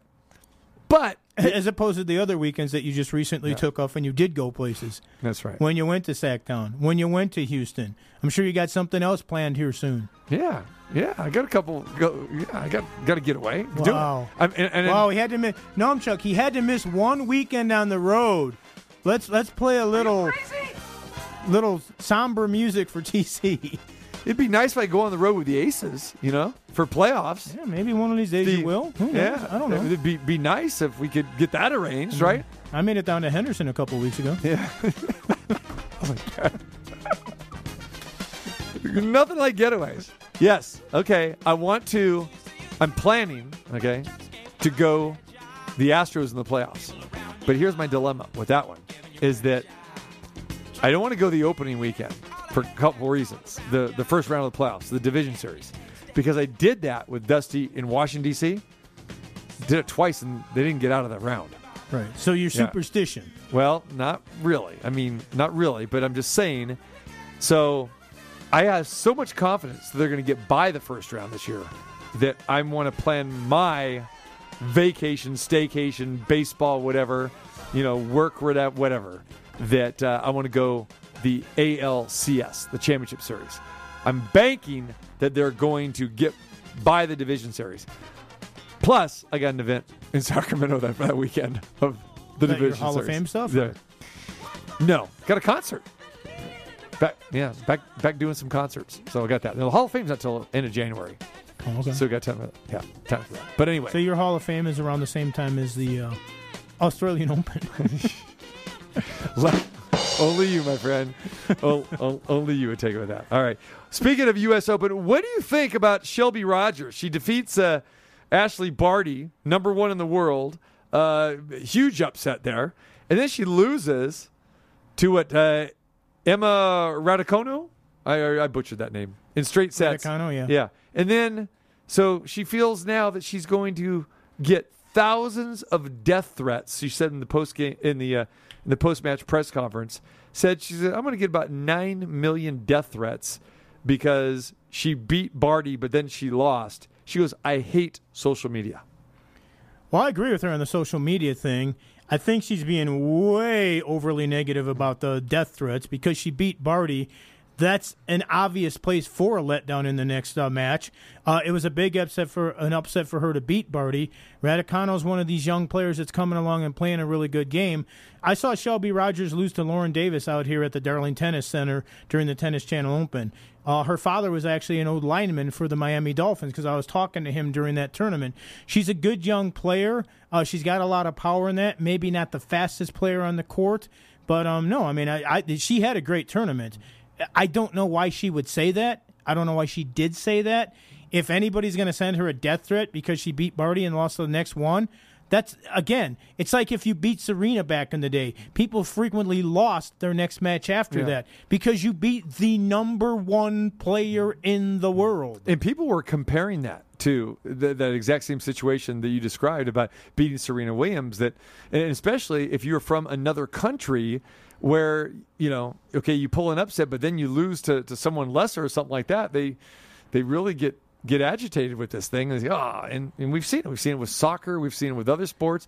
But yeah, these international sports, you tend to get more of that than you do in a typical NFL game or Major League Baseball or the NBA. Well, you and, and, and, and again, maybe it's because of what you talked about at the very start of the show with, oh, no Americans in the quarterfinals. Well, Shelby Rogers had a chance to be one of them. Sure. How dare she lose the match that we think she we should win, even though, oh, by the way, she's ranked below the girl that she lost to. Well, we know how passionate fans are of the Wisconsin football program in the state of Wisconsin. Would it surprise you if Graham Mertz got some death threats after his performance against Penn State on Saturday? No, because fans are insane. People say it's short for fanatic. Sometimes I think it's short for idiot because a lot of them are. Remember when Boise's eight years ago when their kicker was getting death threats all over the place for missing a field goal? And we see that in other games and, you know, teams, but I remember that one very vividly in that. If you ever send a death threat to any athlete because they lost a game or a match or something, then I'm sorry, that's on you. Just shut up. And especially a college kid. Oh, we've seen it. Oh, we've seen we- it all yeah, the time. Yeah, yeah. Like I said, the Boise State kicker. I mean, he's not a pro. He's not getting paid. I mean, at Boise State, they only get like 50 cent Cokes. They don't get Mustangs in that like they do at Alabama. So, you know, it's a very lower pay, pay scale if they do have one. So the Wisconsin Penn State game, this was such a crazy game. The score was tied at zero at halftime. Zero. And that was at Camp Nothing. Randall, right? That At Camp Randall. Yeah. Oh yeah, and the best part, of course, was jump around at the end of the third quarter, which is fantastic. And these networks now, they crack me up. I mean, Gus Johnson is hyping it up the entire game. To hang with us, we're gonna show jump around live. That's right, we're gonna show it live. So they they show it live, but they still went to a two and a half minute commercial break. So the poor referees and players and everything, especially for Penn State, they had to wait seriously five minutes before the last snap of the third quarter and the first snap of the fourth quarter.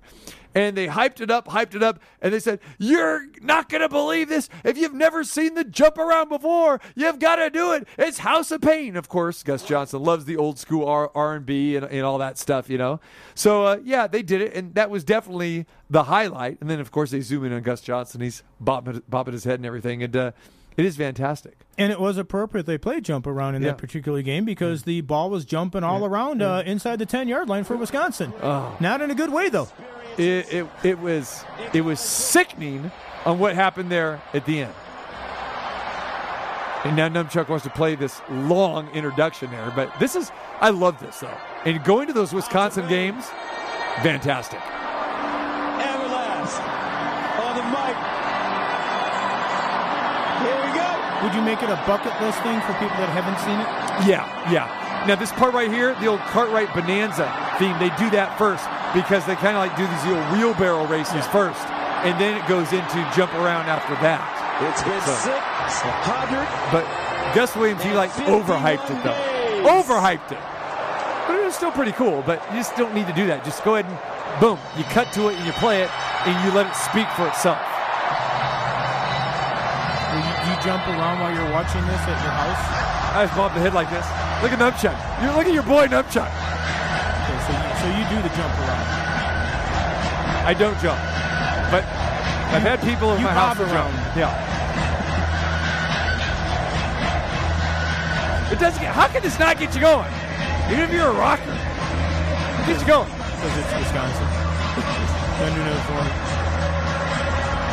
Dur- during this, I use my channel changer and I jump Yeah, around. Right. I, I, I, I've been up there. I've seen it. Yeah. I've seen it. I, I don't need to see it on TV. Uh, instituted in 1995, I believe it was. Is that's when they instituted it?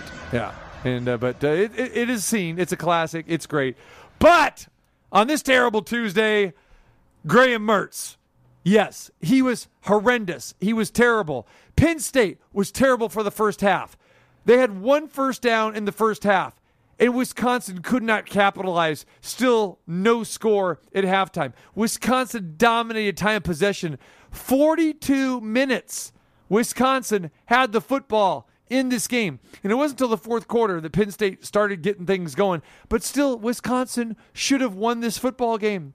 Mertz, we talked about Mertz, and I bought into the Kool Aid myself. I said it last week. I own it. You know, I said, yeah, he could have the most athletic ability since Russell Wilson's one year at Wisconsin after he transferred from NC State. Oh my goodness. This guy was no different than the past ham and eggers that they've had in Wisconsin. Hornibrook, who I would always talk about, getting Hornibrooked, getting goffed. Now I think I'm going to get Mertzed. Got Mertzed on Saturday. Four turnovers inside the 10 yard line from this ham and egger. Himself, two fumbles, two interceptions. Yes, two interceptions down the stretch in the final two and a half minutes this clown had. They could have just ran the ball, but he couldn't get the snap. He couldn't hold on to the ball. He got nervous, and he directed two great drives in, in the fourth quarter down there, and he gets down there and he can't handle the snap. It's embarrassing. Four turnovers inside the 10 from your quarterback. Inexcusable. Terrible. So you're telling me that someplace Jay Cutler is actually laughing at this? Was he trying to throw it to Greg Olsen every time in the end zone? Because I don't know what he was he doing. went to that all the time. Yes. Two picks in the final two and a half minutes. Well, at least he spread around his turnovers. You know, he had a couple interceptions, a couple fumbles. You know, You know the worst part is? They had first and goal from the one. From the one. And this guy can't handle the snap and he goes backwards to the 10. but you like food, Yeah. so you probably would like the uh, the special at the bakery from now on, the Mertz turnover special. You know, some days you're pretty good, man. Other days you irritate the hell out of me. Well, then I'm doing my job. but you know what? You know, I have noticed a pattern to that. Yeah. Usually, when I irritate you, it's not just me that's irritating you. I think you have wagers on these games. so I think the irritation is before I ever even open my mouth. So I think, and you bring it up, and then I just pile on it a little bit, and that irritates you. But the irritation is already there. Yes. It's like having a rash, but it's just spread it further. I, I don't want a visual of rashes. I don't want to hear about that. And actually, no. Not? It's, it's a nice Yeah. Wisconsin red I was, rash. I was irritated by Wisconsin performance as you thoroughly dominate a game and you can't come away with, with a victory. So I, they no, they should they yeah. should have won and, and by a lot. But actually, obviously, yeah, my irritation with you was was not during that story, so that's fine. You know, just when you you know when you, when you can't appreciate you know the the jump around or the the certain songs or the hypeness. See, that's the irritation part. Where you could just say, yeah, you know, go with the flow. It's pretty cool. I have nothing against it. It just doesn't do anything for me. Uh. I'm not going to sit there through a five minute break to We wa- watch it on TV. we- There's no. You, I didn't think it was going to be five minutes. Now you know what I did think was cool this Yeah. week from a fan standpoint. Yeah. The Texas A&M game. Did you see what they did?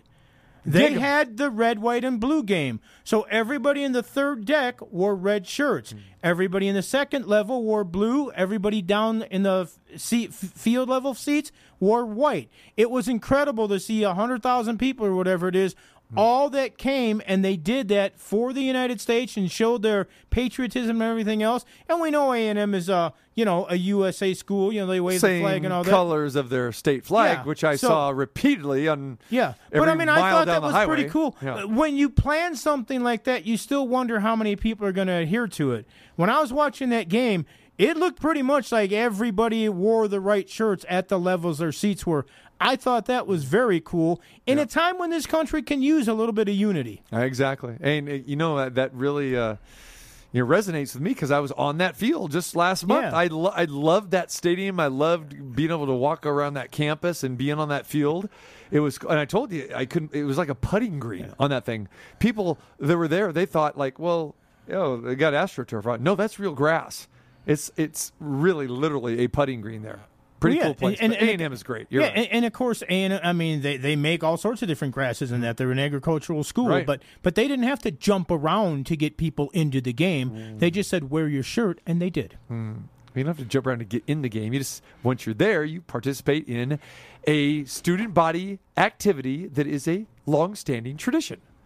Love these college traditions. Very cool. I have nothing against it. Not a big fan of Penn State's whiteout, though. Really? Yeah, because that- that's kind of cool too. Yeah, because they beat Ohio State a couple times Yeah, when they did yeah, it. so- exactly, yeah. don't, don't don't like it. Yeah. Remember Ted Ginn Jr. playing a really bad game in the rain, and they were doing the whiteout. It annoyed me. All right, just stay out of those showers over there at uh, Beaver Stadium. All right. I'm not going. I'm not touching that one. I hope not. or be touched. There you go. All right, I want to thank Matt Holt for joining us today. Riquna Williams from the uh, Las Vegas Aces. Appreciate her. That would course- make me jump around. Yes. That would. Definitely would. make you run fast. That's what I think. At this stage in my life, I'd have to just stay and fight. I'm not. I'm not outrunning too many people. We've got some great story time coming your way tomorrow. Make sure you tune in. Chris Bosio joins us. Yes, he's got a Ted Simmons story for us, I believe, tomorrow as well, too. You know, Hall of Famer. So we got that going on. Uh, we got more football happening. Cosmopolitan. We are back there on Friday, so make sure that you join us. Our bets bets segment is back. So yeah, it's football week. It's football season, and of course, plenty of Major League Baseball to talk about. There's never no dead time with us. Never, never slow. Double B should be in a good mood. Yeah. Oh yeah, he will be. Yeah, from that UCLA victory, no doubt. All right, for Ballpark Frank, TC Martin saying so long, miss any part of the show. You know where to go? The website, tcmartinshow.com.